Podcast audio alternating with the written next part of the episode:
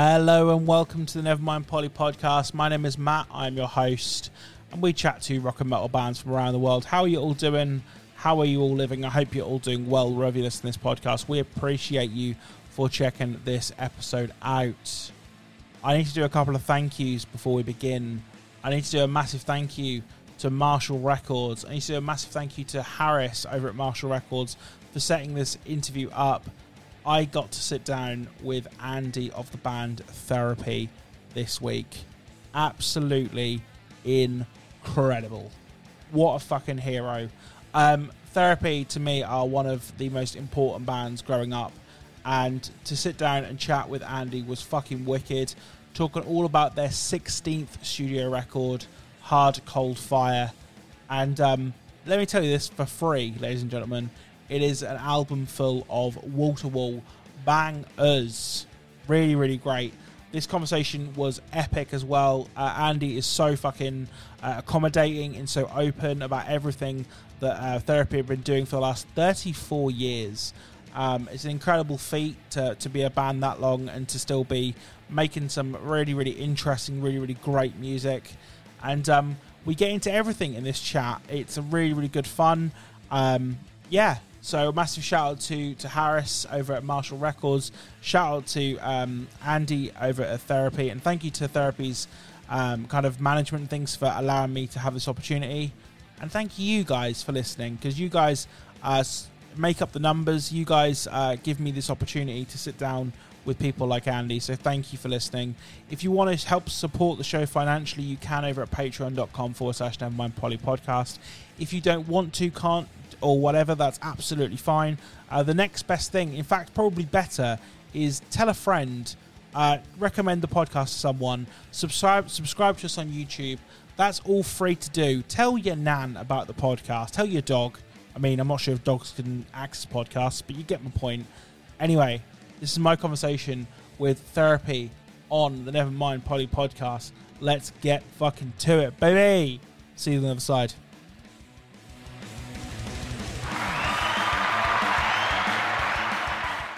Hi guys, welcome back to the Nevermind Polly podcast. My name is Matt, I'm your host, and we chat to rock and metal bands from around the world. And it is my absolute esteemed pleasure to bring you this podcast today. I'm sat down with Andy, frontman and guitarist of the band Therapy. How the fuck are we doing, sir?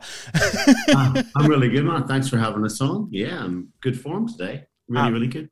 Absolutely love it, love it, love it, love it. It's a it's a Friday. What's mm-hmm. what's the worst that could happen? That's what I'm going with today. you're you're uh, the second out of four interviews I'm doing today, so I'm, I've oh, already wow, I've already I've already had one uh, direct, directly before you, so I'm on quite I'm quite loose. I'm quite on good form at the minute. At least I hope so. So, oh, good. should be all right. Um, so we're here to predominantly to talk about the 16th, that's right, ladies and gentlemen, 16th studio record from Therapy, Hard Cold Fire. Um, I don't, you know, I get sent a lot of music, right? And I'm very grateful for that. But there is not many times that I audibly do like a little squeal. When this came through, I was like, fucking everything's done. I'm not doing anything else today. Literally blasted through it. It's fucking great. Um, oh, so my first kind of question really is after 15 releases, are you at all nervous about the 16th, or is it just kind of business as usual for you guys? no, we, we always are nervous, but um, the hardest part for us is because we write quite a lot of stuff and we know we narrow it down. So, you know, during the whole lockdown, we'd written, I think, I think it was something like the guts of 20, 20 23 songs. For sure. And we were rehearsing every single, whenever we were allowed back in to rehearse together rather than remotely, mm-hmm. which is what we've been doing we were going through everything that we had. Yeah. And if you, anyone that knows therapy knows that we've got so many influences. Yeah, absolutely. And the nervous bit is, well, what way are we going to go? Because we've got songs that were very complicated. We've got songs that were very direct and punchy. Mm-hmm. And we went down the latter route. Obviously, we've chosen very direct, kind of what we think sort of are very focused songs. And we left kind of the more experimental stuff, as people know in the past, we've done albums like that. Yeah. And that's when the nerves start. So we go, okay, is this the kind of record we want to make? But we thought, you know what, after COVID and lockdown, the kind of other tracks that we've written are kind of meandering, melancholy, mm-hmm. dark, and intense. These ones are a bit more punchy and upbeat, and we think people have been through enough. So let's go with this. Mm-hmm. Let's go down the short, sharp shock direct route. And we're glad now. But there was that little bit when we chose the songs and we got the producer involved, and mm-hmm. and he said, "I agree with you, boys. You're doing the right thing." And then once you once the album's done, yeah, that's when you begin to think, "Oh, maybe we should have went a bit more off piece." But retrospectively, we're so glad we, we took this choice. Absolutely, and that that's the thing as well. It's it's such a hard thing. Uh, I can only imagine being a, what I, what I would call a civilian uh, in terms of not being making music and things. Where you know you, you go away and you craft this thing for you know the minimum of say a year up the way to you know if you're talking like Chinese democracy levels of of crafting a record, and then you put it out there, and people are either like, yes, this is the best thing you've ever done, or this is the worst thing you've ever done. But the what you don't want is the middling indifference of just going oh, okay, it's just another record, I guess. So I agree with that. Yeah. but um, I was going to say it's you know I'm a huge fan of therapy anyway, so it was always going to be uh, whatever you guys put out. You know, you could put out an album full of fart noises, and I'd probably fucking hail it. It's brilliant, to be honest. probably says more about me than anything. But uh, um, one thing I did want to talk about as well is kind of um, because it's very easy to look forward and go like how much stuff we've got to go in terms of anything. If you're running a marathon, if you've done like 20, uh, 20, out, 20 miles up the 26, you're always thinking, I've got six more to do. But like 34 years, if I've got my maths correct, in the game with therapy mm. is a long time. It's a long time to yeah. put a commitment into something. How do you kind of feel, um, and what do you think is the success and longevity of, of therapy? Because I know personally, looking at it, going, well, it's decent songwriting, it's a relentless touring cycle, it's just constantly putting out things and content and making fantastic music. But how do you see it being being part of the machine and things? I think for a band like Therapy, uh, what would what was initially our disadvantage has maybe worked to our benefit in three years. So yeah when we started, we were from a very unfashionable part of the world, the north mm. of Ireland. Yeah.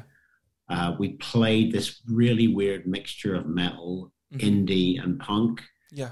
Uh, so this was like just before, you know, when after grunge happened, metal and uh, you know the crossover metal and indie things were different. But at the time, whenever we started, it was quite tribal. Mm-hmm.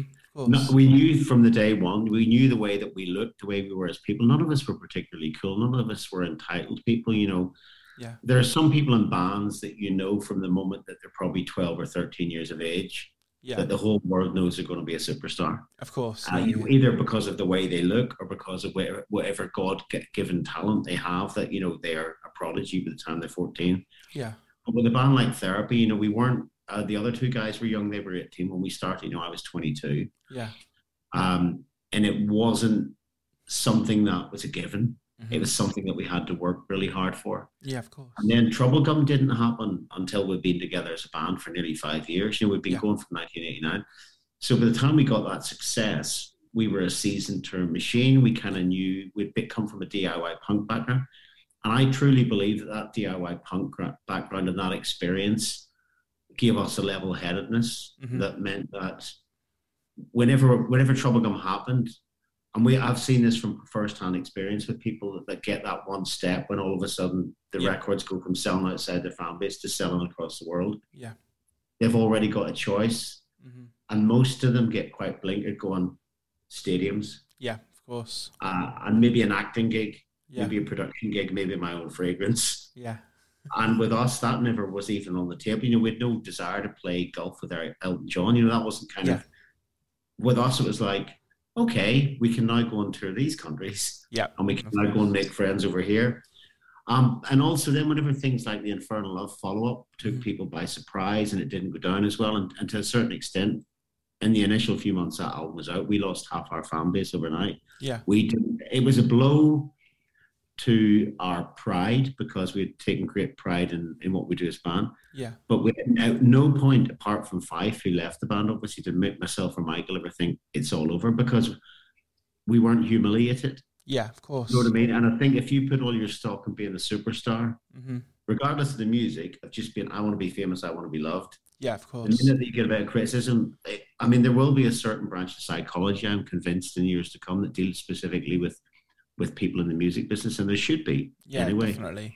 But but it's that post-stardom depression mm-hmm. that never really affected us. We kind of thought, well, we're not going to be playing the same size of venues we did on Infernal Love and Troublegum. Yeah, of course. But but mo- a lot of other bands split up. You know, I know bands that have got to a certain height, and then when they have to take a step back, can't live with the um, shame. Yeah, no, so absolutely. They, so they split they split up and then come back three or four years later whenever they think people will be want to see them again because they've missed them. Yeah. But with us, it was like well, we started off kind of nobodies from the north of Ireland. Yeah. We didn't we didn't look like Slash or Axl. Mm-hmm. We did okay. So that was it. And it, to this day, it's been step by step. And I think once we got Infernal Love out of the way and we realized that, you know, it wasn't going to go like Troublegum the rest of our lives. Yeah. It was, it was fine. We get to play music and we get to meet people, we get to travel, and we get to do all this under no particularly great pressure, mm-hmm. which is the saving grace. And that's the thing as well. Um, if I could be so modest and say that I think that's the correct way of doing it because you know uh, you can build a tower as high as you like, but if you're built on sand, it's going to fall eventually. Whereas you've done it the, the hard way, and in, in my opinion, at least the correct way of building the foundations. And then you know, yeah, you've had little tumbles, you've had little falls, but then you've risen back up again, and that's testament to you guys as a band, musicians, and people, if that makes sense. Um, it, it's it's a perfect kind of analogy, I think. Um, I think, yeah, it's, it's also about living within your means, Matt. As well, yeah. a, lot, a lot of bands, you know, it's very, very easy to keep doing this thing. A lot of people, when they get a first taste of money, yeah. blow everything, and then whenever they have a dip, go, "How much is in the bank?" And the manager will go, "Or, you know, nothing." Yeah, and they course. go, well, "What happened to that six, five, six figure sum that we had? And we spent it all on tour." Yeah. having two tour buses and a crew of 50. Yeah. so, I mean, but we've never really gone down that route, which has meant we've always had a little bit of a slush fund in the background to help us.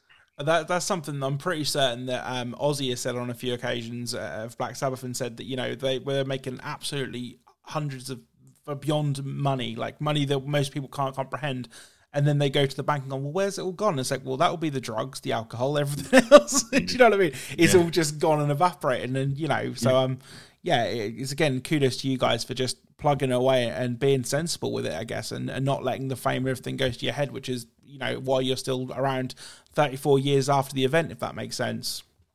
Yeah, I mean, I had a really good. I met, I bumped into Steph Carter from Gallows. Used to mm-hmm. be in mm-hmm. Gallows. Yeah, yeah. The other day we were down at Marshall, where we're signing Marshall Records, and yeah. Steph was doing a bit of work down there, and we got chatting and he's going he's trying he's working on a program at the minute where he's trying to educate people about the music business amazing and he was saying that what people need to know is there's a couple of things which i thought was genius of him mm.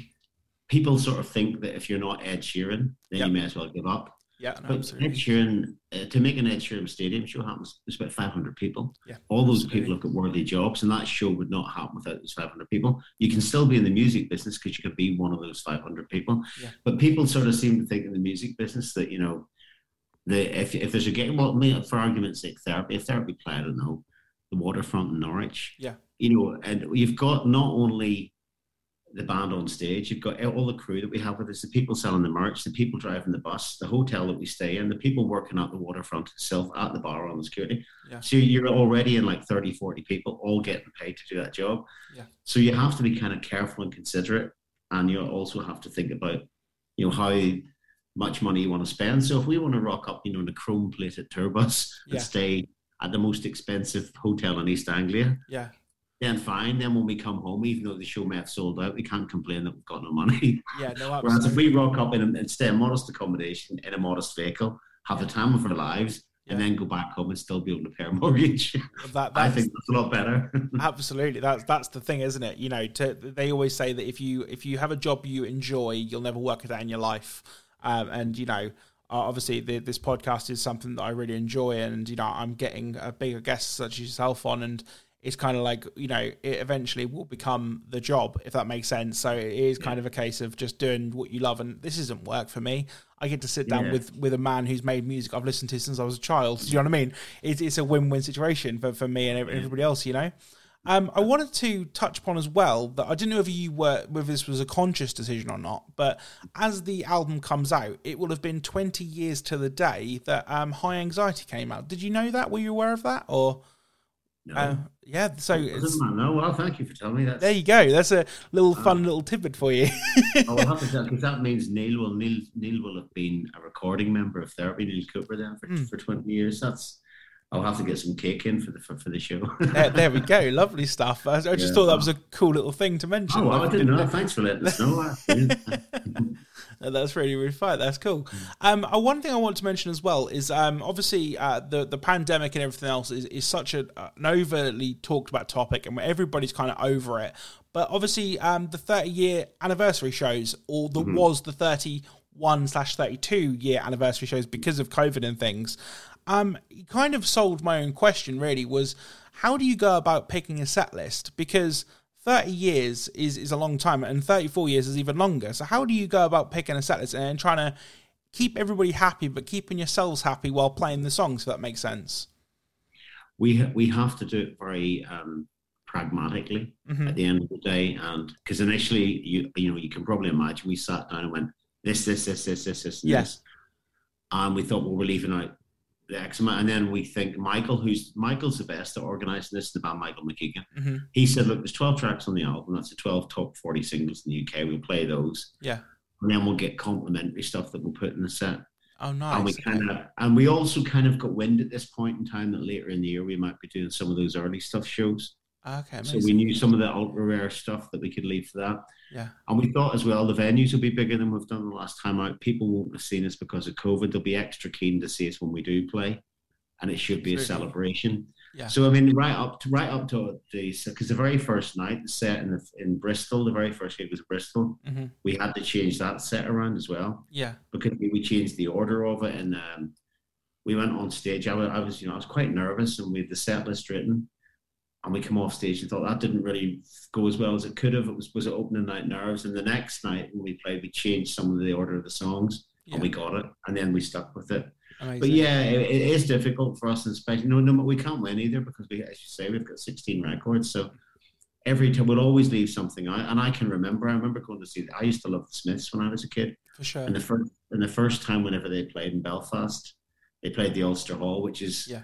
Very few bands came to Belfast because of mm-hmm. the troubles, but the Yeah. Smiths came. My favourite song of theirs at the time was a tune called "Reel Around the Fountain," which I loved. Yeah. And they didn't play it, and I still, I actually was told to shut up by my friends on the way back to get the bus because I kept on. They didn't play, they didn't play it because I'd actually taken it personally, yeah. is it sure. Morty had somehow spotted this like little guy outside and said, "Do "You know what? Tonight, just to wind that guy up, I'm not going to play "Reel Around the Fountain." Yeah. And then I got home and had a word myself, and I thought, well, I didn't play it, but they were amazing. And Johnny Johnny Marr was incredible, and the crowd loved it. Yeah. But I, so I can kind of understand whenever people get cross with us and go, "Well, you didn't play this song; it means so much to me." Yeah. Well, that's the thing. I think that's it. You know, it's a double-edged sword, isn't it? Because you know, if you if you've created this art in in a space with with, three of your bandmates and things, and gone, you know, and then it resonates with someone uh, who listen, you know, half across the road, or even just down the road listening to therapy, it's kind of it must be a, a nice feeling to go that it kind of resonates with people. So, and people feel passionate about it. You know.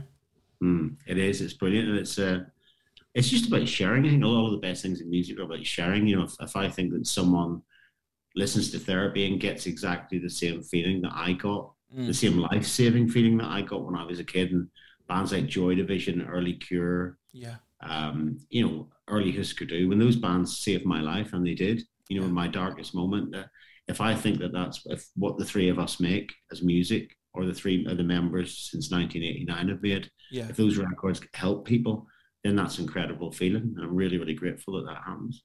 Absolutely. Um, so I wanted to touch on as well that um, Cleave, the, the previous record, uh, was quite well received by, by fans and critics and things. How does that does that kind of affect your your kind of your mood or like your vibe when you go into making a new record? Do you even think about it? Because the way that, like for example, I make a podcast and the only thing I can liken it to is I'll have this conversation with you now, and this won't go out for like two or three weeks. But up until like two or three weeks, it will go out when the album drops.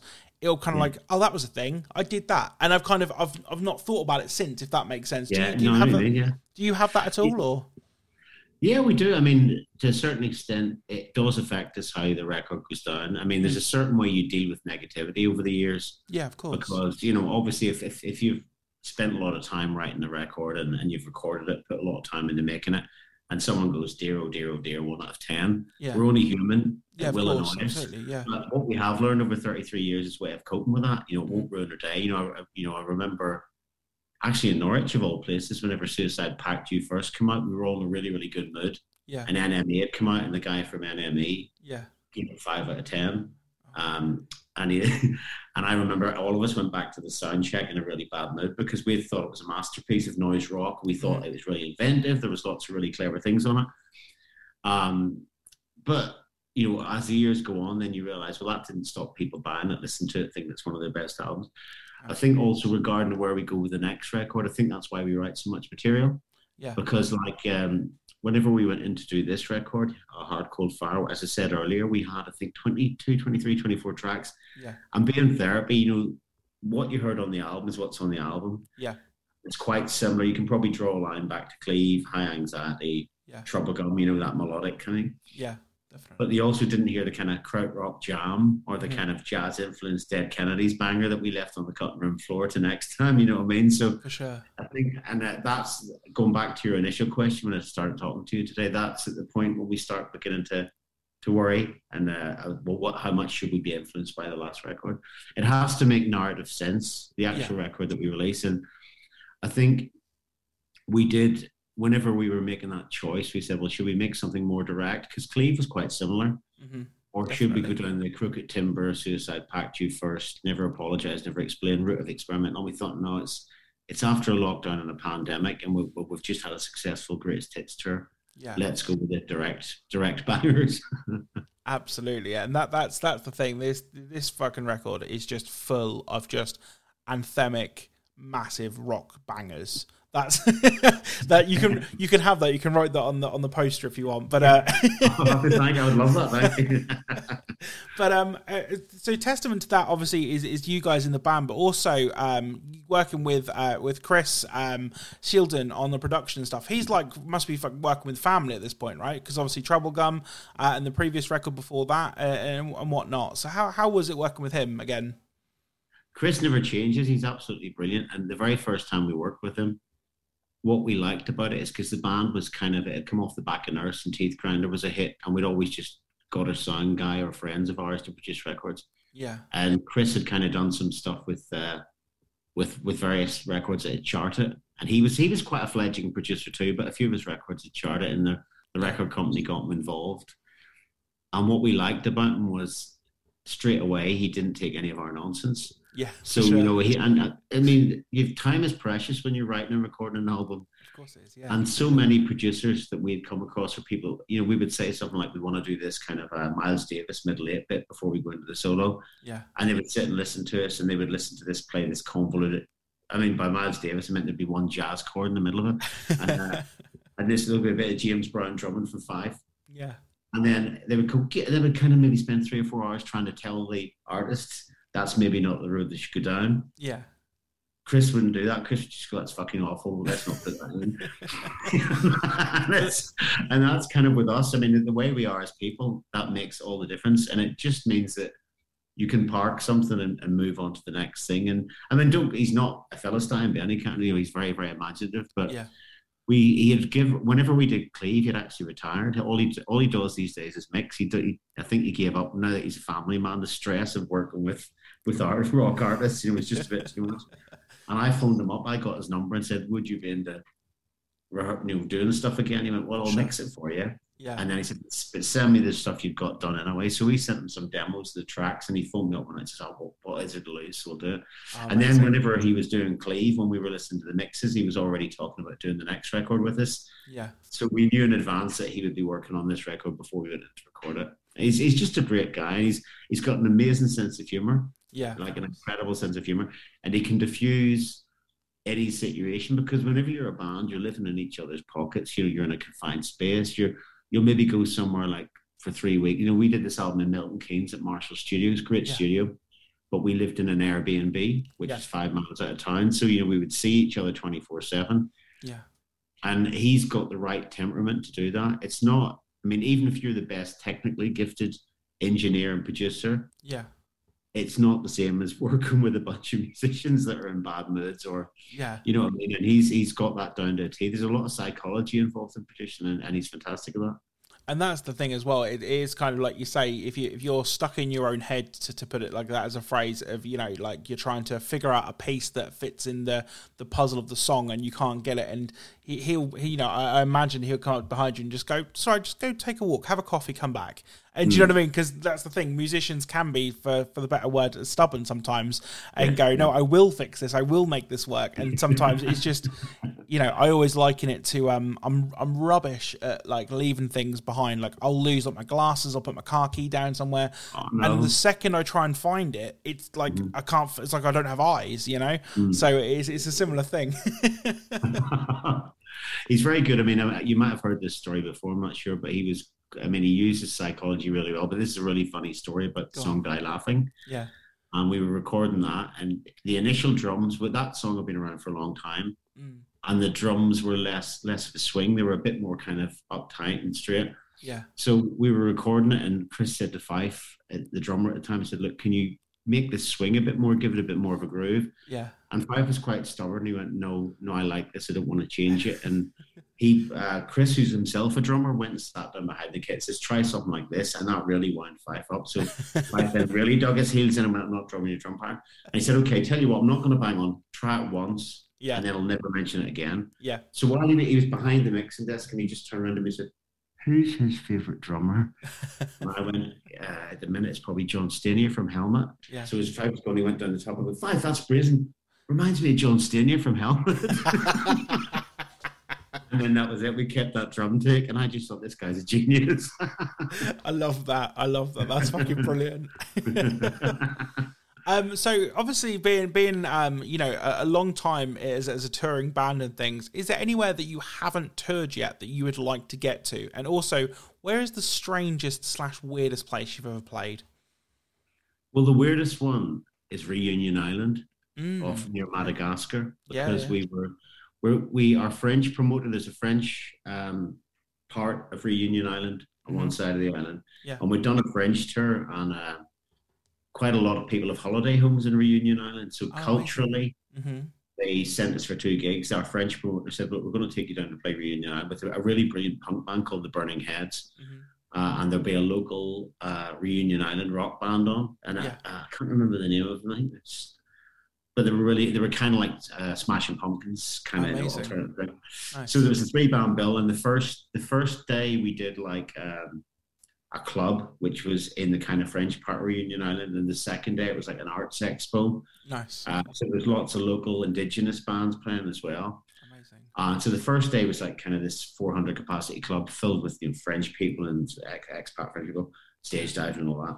Amazing. And that was weird because you're it's on the Indian Ocean. And then the next day was kind of this kind of uh, arena yeah. This world music arena with a lot of very, very confused people just looking at the stage going, what on earth is this? but that was quite, I mean, the, the, French um, Arts Council that brought us over there brought us over for a week for two mm. gigs. And it was incredible. It's beautiful down there. So, you know what, that was really good. So it was, but it was strange. And there's places that we haven't played. Uh, I haven't been to China, mm-hmm. uh, which I'd like to go, like to go to China. Yeah. I've never visited India yeah, uh, which you would like to go to. Uh, most other places, I think we've, we've, been pretty lucky we've been to. Um, yeah. But those are the two places off the top of my head that I would just like to see. Absolutely. I mean, even if busking at the airport. I love that. I love that. and so touring, touring uh, is, is such a, a, physically emotional and kind of um, a mental thing. How do you find it being away from friends, being away from family and loved ones and things for, you know, sometimes months at a time? Do you find it difficult or how do you obviously uh, cope with that and things? How do you get through? It's, it's again, it's a learning curve. I mean, I, mm. I thought I'd got my head around it. Um, by 1996, and then I met yeah. my wife. And then when I got married, being away from her for the first tour that I did after we got married was something like two and a half months in America. And that was strange. And then when we kind of we got a way of dealing with that, you know, and it and it was it was okay. And then my son was born, yeah. and I was away for, again for two and a half months in America doing an album in Seattle whenever yeah. he was just born. But then when Neil joined the band, we kind of decided on this way because all of us have got family and kids and stuff. Yeah. We've got a really good way of doing it now. Yeah. Um, and it's just it's learned behavior really that we we know what works for us as a band. We've had the same crew for quite a length of time as well. Yeah, that fit in because that's important. If you're going to spend so much time away from home, you have to make sure you get on with the guy driving the bus or the guy Of that's doing your front of house sound or the guy selling your shirts. Yeah, and that's trial and error. But it's to be honest, modern technology's made it so much helpful. You know, we we can talk to people like I'm talking to you now. We can keep in touch on a regular basis. Um, and you know, if if any of us, we, we're very understanding. So if any of us ever needs to go home, yeah. and a show has to be called off, we will make it happen. Mm-hmm. You know, or or else if we need to get someone home and back on the same day, we'll do that as well. Yeah, yeah it's um, we've all fallen into our little habits. You know, we, we kind of whenever we get on the bus, we know where everyone's going to sit. Mm-hmm. Uh, we know on a day off kind of what people tend to do. Yeah, it's um, it's I enjoy it a lot more now than I did. Whenever people always say to me about the touring, and I say I enjoy it a lot more now than I did when Troublegum was out. Yeah, because sure. I don't think I was aware when Troublegum was out just how magical it was because we were so it was so intense. Mm-hmm. We were playing all the time. We didn't have any time off. Yeah. And I, I wasn't objectively looking at the rise from you know a band playing to nobody to a band playing uh, Brixton Academy because yeah. I was I was there doing it and it was hard work. Yeah. I think now I can actually sit back a little bit and enjoy. You know, if I rock up at a venue, I can really enjoy being in Cologne or in Norwich or London or you know Boston or somewhere like that and take a bit of time to myself. Absolutely, and that, that's the thing as well. It's very uh, it's, it's very difficult to kind of look retrospectively at something whilst you're in it. Because i mm. mean for example i've just turned 30 right? So i look back at my 20s and gone like how crazy of a time that was. And i'm thinking well actually like looking back at it it's like at the time i was like this is terrible. I want to be older. I want to have this. I want to have that. And it's like but you didn't you weren't emotionally and mentally mature enough to have those things and to do those things you know? So like when it comes to arts and things it's, it's very similar. It's kind of like um like you say when you're just trying to um yeah, just learn basically. And like you say, it's a matter of na- nature and nurture, isn't it? So yeah. Definitely. Makes perfect sense. Um, so I've got a couple of things I want to finish up with before we before we wrap things up. Because I don't want to take too much of your time today because you've been mm-hmm. very generous with it.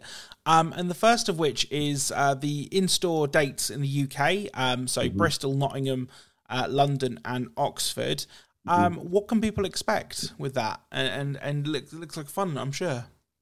Yeah, it's meant to be the album launch party. So mm-hmm. they are electric, they're not acoustic. So we'll Amazing. have the full electric. So we'll have the full setup. We'll play the album in its entirety mm-hmm. because that's 30, it's a 30 minute set. So we'll Amazing. play the, so we'll play the full album in its entirety, be heavy, full on. Yeah. And then we'll hang around as long as people want us to hang around because nice. the show, we're on at six. Yeah. Um, so that we can have as much time to see everyone because we didn't want to do a late one and then only have like half an hour to meet people and get photographs taken sure. if anyone wants stuff signed. So so the gigs will be at six. Uh, they'll be over by half six, and then we can hang around as long as people want. The only one with tickets left at the minute, anyway, is um, Oxford. The rest of them are all gone. Well, there so you go.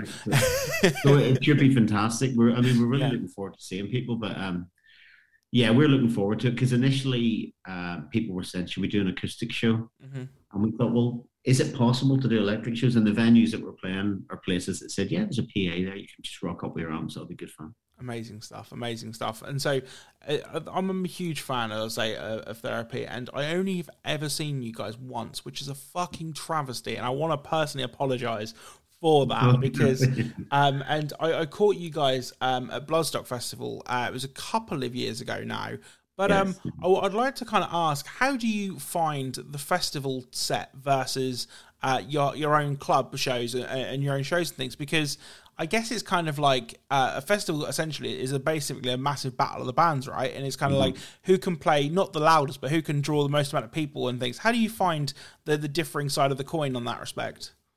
Well, we learned uh, in the first we start did our very first ever festival Mm. In 1991, when we opened for the Cult at Finsbury Park, it was the Cult and it was Pearl Jam and Nitzer Ebb and L7 and us. And it was the first time we'd been on a, a stadium stage doing that. Yeah. And then a year later, we, we opened on the Sunday in Reading. Mm-hmm. But we learned very quickly that the most important thing is if you play Bloodstock or somewhere like that, mm. it's not about you. No, for it's, sure. Yeah, it's yeah. about the event. People go there thinking I'm going to have an amazing weekend. I'm going to be among my people. Yeah. And and listen to my music and be with my friends. Yeah. So what what we do at the end of the day is write down that pecking order. So all we have to do is turn up and give a shit. Yeah. That's sure. most important thing. If we go on stage going, we want to blow off Killing Joke's or on after us or whatever like that, that's not going to work. If we go on stage, go, how long we got? 45 minutes. Which songs are going to get the crowd going? These ones are going to get the crowd going. Are we up for it? Yes, bang. Yeah. Nine times out of 10, that's what works because a gig like Bloodstock as well, you know, people are very open minded. That's what people forget about rock rock Absolutely. festivals. People assume that if you don't go on with a battle jacket and play kind of blues licks, yeah. you're doomed. But it's a broad church these days, Absolutely. and that's the way we approach it. I took, you know, there. I remember very, very early on, we did a festival. I think it was in Southern Ireland and in Waterford or somewhere. Mm-hmm. It was like a sort of some kind of festival, and I remember being put off because it was one of the first times I'd done it. And whenever we played at Finsbury Park, it was different. It was to see people. Yeah. But it's when you can see people buying hot dogs and stuff in the background. Yeah. and but it, it, it's like everything else. If you go into it thinking, you know what, we're just part of this huge event. That's Yeah. all it is. Um, let's enjoy it. You know, let's not spoil it and and make it about us because it's about the people that are buying the tickets and coming to the show. Absolutely, and that's something. So the the Bloodstock comment is really funny because um the the the headliner a couple of years ago was Parkway Drive, and I fucking love that band. They're amazing. Uh, and Winston was doing this big speech about you know uh, coming together and being part of the one thing, and they just started a chant of mac and cheese, like because of the mac and cheese stand in the back of the thing, and it was just this perfect thing where he just was like, "Oh fuck it, it's not about this. It's just play our Yeah. fucking songs." Do you know what I mean? And it was so fucking perfect. Oh, Um, that's brilliant. And, and that's the thing like metal is uh, and rock in general is such like you say a broad church. And you know i was speaking to um the the band grave pleasures before for this interview and it was a case of you know they they do such a different thing. And like you can have so many different genre tags for different things. So they're like i don't know a rock post rock punk rock like bloody blues fucking jazz infusion it doesn't matter.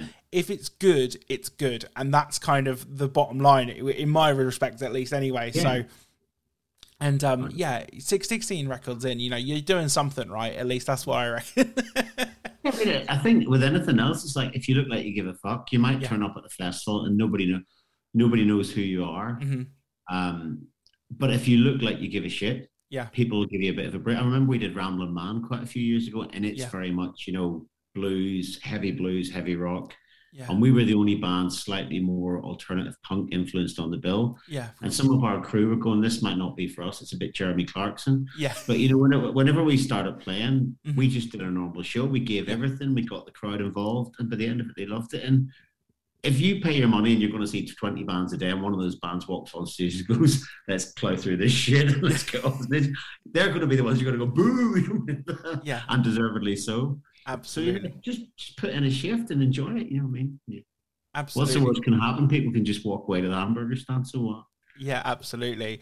I wanted to touch upon as well. Um, so uh, this this is kind of phrased in a negative way, but it's not meant to. So creativity. What keeps you going when the chips are down? When when life's not going your way, what kind of pulls you out of that hole and goes right? Let's let's fucking do this thing. You know, what keeps you going? What keeps you motivated? Do something different, discover Mm. something different.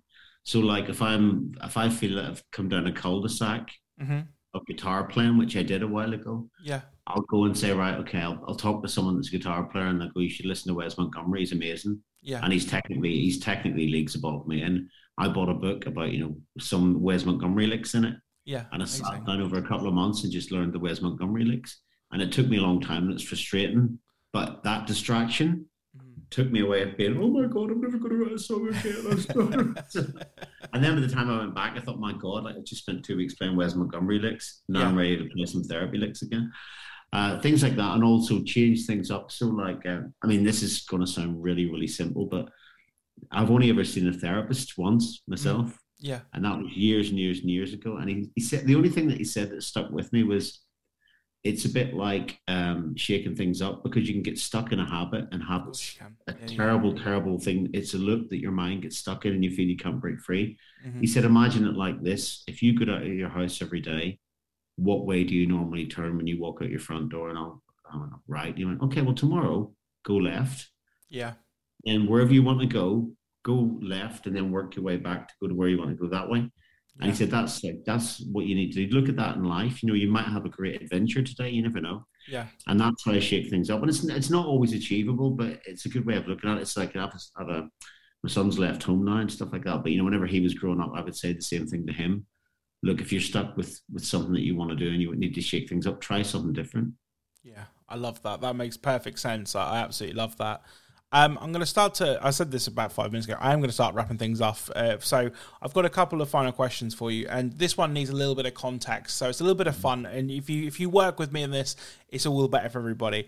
Um, so imagine right that me sat here. I am a fucking huge, massive podcaster. Right. I've got infinite money, and I'm inviting therapy along with every single band that have ever performed uh, on this podcast to come play a dream festival. Right? It's going to be fucking huge. What I want to know, Andy, is what you are adding to that dream rider. right? So you could have one request to add to the required mm-hmm. to the rider, and there's no financial restriction. There's no mm. there's no logistical like restriction. There's no physical whatever. You can have whatever you want, right? Now I've had everyone uh, from saying they just want to turn up and play, which is fair mm. enough. That's easy. Yeah. All the way to like a sauna, to a petting mm-hmm. zoo, to a full yeah. sail monster truck fucking rallying thing. What yeah. would you like to add? Socks. Socks. because most most musicians when they're traveling love that. Well, socks are one of the first things that goes, and especially mm-hmm. rock bands because they tend to wear black socks. I love so that. So what will happen is when it's laundry day, yep, nobody has any clean socks. Yeah. And trying to, and if you have to do a quick launder, socks can often take a long time to dry. So I would say that every band gets a pair of socks per member, so that after they come off stage and have a, a rub down or a shower, yeah. they've got a nice, toasty, clean pair of socks to go into. I love and that. They'll be, they'll be in a really good mood afterwards. And if that, that green room, you'll have a lot of very good natured musicians in there if they've got clean socks. And you know what? I, I can I can attest to this because we spoke about festivals. I religiously when I go to festivals, I always buy a pack of uh, new underwear, right, new boxes, yeah. and people are like, "Why?" And I'm like, "Because there's nothing better than a fresh pair of pants." Fresh pair of boxes because yeah. when you've been sweating and whatever else, drinking, rolling around in mud, if you're completely like absolutely looking like scruff, it's like but I've got new, I've got new boxes on. It's all good. So socks, yeah, I can totally attest to that. um, I've got a couple of final questions for you. The first of which is, if you could claim any song or any riff of your own, uh, I'm sorry, if you could claim any song or any riff in history uh, mm-hmm. and call it a therapy song or or your own uh, riff, what would you pick? It's always been the same answer because mm. um, it's always been ever fallen in love with someone you shouldn't have by the Buzzcocks. Amazing because song. That's, yeah. That, that's why I'm talking to you now. Yeah. Because I used to like music as a kid and my mum would play music in the house. Yeah. But that one song, it completely, I was spellbound. I remember ex- exactly where I was when I heard it. It was on Radio One. Yeah. And I was getting ready to go to school and I couldn't stop thinking about it all day. And it was, and I said to someone in school about it, oh, they're a punk band. And I, at this point in time, this is 1978, I was 12 or whatever. And yeah he said like no punks are like you know they're really aggressive really and I went well this is beautiful it's about a guy and he he's fallen in love with this girl and he thinks he might should have maybe have not fallen in love with her yeah and it was really catchy and then there was a guy at school called John Gray year above me and he had Buzzcocks written on his school bag yeah and he said oh you need to get the records they're brilliant but then that also tied in with I used to uh, go to a thing called the Boys Brigade which is like a scouts kind of thing and there's a guy there called Brian who gave guitar lessons, which I was never interested in. Mm-hmm. And I said to him, "Can you teach me how to play the Buzzcocks?" Yeah. And uh, he went, "Oh, what is it?" So I brought him in the seven-inch single, and he, yeah. he took it home and he came back and he, he showed me the chords and, and the little riff at the start. And I I couldn't play guitar at this time, but that made me want to play guitar, and also made me want to be a songwriter because I thought, well, if that song can have such an effect on me, that's what I want to do. Um, and that was why that's got me on. But if that had been song, if I hadn't heard that song that day, I, I honestly, and the way it hit me first thing in the morning when it was just up, I might not be talking to you now. I love that. I love that. Mm. That's that's the perfect answer. And the last and final question for you is a question I've asked every guest who's been on this podcast, and that is simply, what is the best thing about being a musician in your opinion? It can be as simple as just playing the songs, or it can be as elaborate as you like. But the point is, it's your answer, and no one can take that away from you.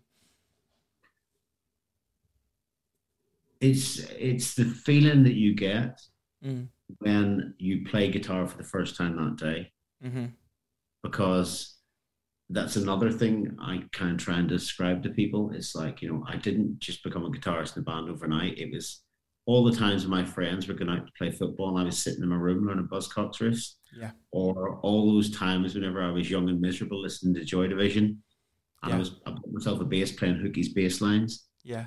Whenever I pick up my guitar for the first time in the day, that's like, oh my God, this is amazing. You know, it's you still get that feeling. And that's that's what it means to me. Well, I mean, this is in my kitchen. It's not like me going on stage in front of a headline crowd. Yeah, I'm playing the opening chord to stop it. You're killing me. I think I'm great golden god. Yeah. It's not that. It's the first time. I, I, mean, I've got a couple of little guitars around the house, mm-hmm. so that there's always a guitar left to grab. And it's yeah. the first time during the day, whenever I pick up that guitar and just play anything. Yeah, that's when I think, ah, okay. Because you know, sometimes I'm only human. Sometimes I'll take the dog for a walk, done the grocery shop maybe yeah. gone and done something else, paid a couple of bills, and then it's like when you lift that guitar up, it's like, it, it's a bit like um, when when people so people who are like are obsessed with coffee and they're like, "Don't mm. talk to me until I've had a coffee." It's is it a bit like that? So it's like not not you're unapproachable before you've played your guitar, but it's kind of like I feel better now I've done it. yeah, and I mean I'm not I'm, you know I'm not someone that I'm not uh, I'm not one of these Satriani or somebody that plays for eight hours a day. Yeah, but it's it's the fact that it's the connection I have with the yeah. instrument. Yeah, absolutely. And it's like obviously it's a weird old thing being a musician because unless you're with an orchestra mm-hmm. or uh, unless you're with um, you know a wedding band or something that plays every single day at the same time. There'll be sometimes with a rock band when you're at home for two or three days at a time, yeah, even course. longer. And it, we learned a long time ago that it's important to always play the instrument. So you know, take a couple of days off by all means, but don't leave it sitting gathering dust in the corner. Absolutely, and that's the thing. I, I can attest to that. So I, I picked I picked up a bass uh, guitar um, from like Facebook Marketplace, literally like mm. about five years ago, and it's just been gathering dust. And I keep meaning, I, every so often I pick it up, and I, I don't have any musical ability on bass guitar, but I try, I'm trying to learn it, and I do it for like maybe an hour or so, and I go right, okay, I'll put that back for a little while, and then I come back to it. But eventually, by the time I'm like 65 or something, I might have learned it. So yeah, it's persistence. The, best, the best tip is rather than it, give yourself 10 minutes a day. Yeah, yeah, I remember, for sure. I remember years ago somebody told that about me when I was trying to work out some some licks Mm-hmm. This was even whenever I was in therapy, and they said, "Well, you're sitting down for an hour yeah. trying to work this out." Yeah. He said, and then what will happen is you get pissed off and you'll not touch it for another three or four days. You'll not touch that piece of music. Yeah. Give yourself 10 minutes. And if you do t- 10 minutes a day every day is better than doing an hour once once on a Sunday. yeah, no, absolutely. Absolutely. Um, is there anything that I've missed? Um, so the, the 16th studio record, Hard, Cold Hard Fire, uh, will be out now as everyone listens to this. Um, the the uh, the tour and stuff for the UK in in store shows are sold out, with the exception yeah. of Oxford, which will probably be sold out by the time this goes out. Is there anything that you'd like to add at the end? Anything you'd like to mention? Anything I've missed? Well, no, we, we will be going on tour uh, extensively mm-hmm. after. So we will be doing some festivals, but you know, once August is over, we will be touring extensively Amazing right stuff. up to Christmas, uh, UK, Europe, and everything. But what I would like to say is that anyone that's um, that supports the band has seen us Spotter Records. I mean, we could not do this without you guys and people like yourself as well, Matt, having us on the show. It's like it's all part of this 33 years that we've been here. And thanks very much for all your support. Absolutely love that. Absolutely love that. And I just want to say on a personal note, thank you for everything. Um, you've been a staple of my of my youth growing up and into my uh, into my adulthood uh, with your music and tunes. So it's been a fucking honor to sit down with you, sir. There we go, everybody. Andy of the band Therapy on the Nevermind Polly podcast. We did it. We done it. We got there. Lovely stuff. Right. Thank you so much, sir. Enjoy the rest of your day. We'll see you next time. Peace, out, everybody. lovely to be on the show, and thanks so much for having us on. 10 uh, minutes a day, remember that. 10 minutes a day, I will remember that now. Thank you so much, sir. All the best. You're welcome. Take care. Peace. Bye. Bye there we have it. Therapy on the Nevermind Polly podcast. I told you it was a good one. Um, this is the second time I'm recording this outro because I realised that uh, the band who will next be on the show, I didn't actually mention because I didn't think I knew who it was, but I do know who it is now. I've looked at my notes. The next band to appear on the Nevermind Polly podcast is the fucking superb Cattle Decapitation. I sat down with guitarist Josh of Cattle Decapitation. This was probably about a month and a half ago at this point now.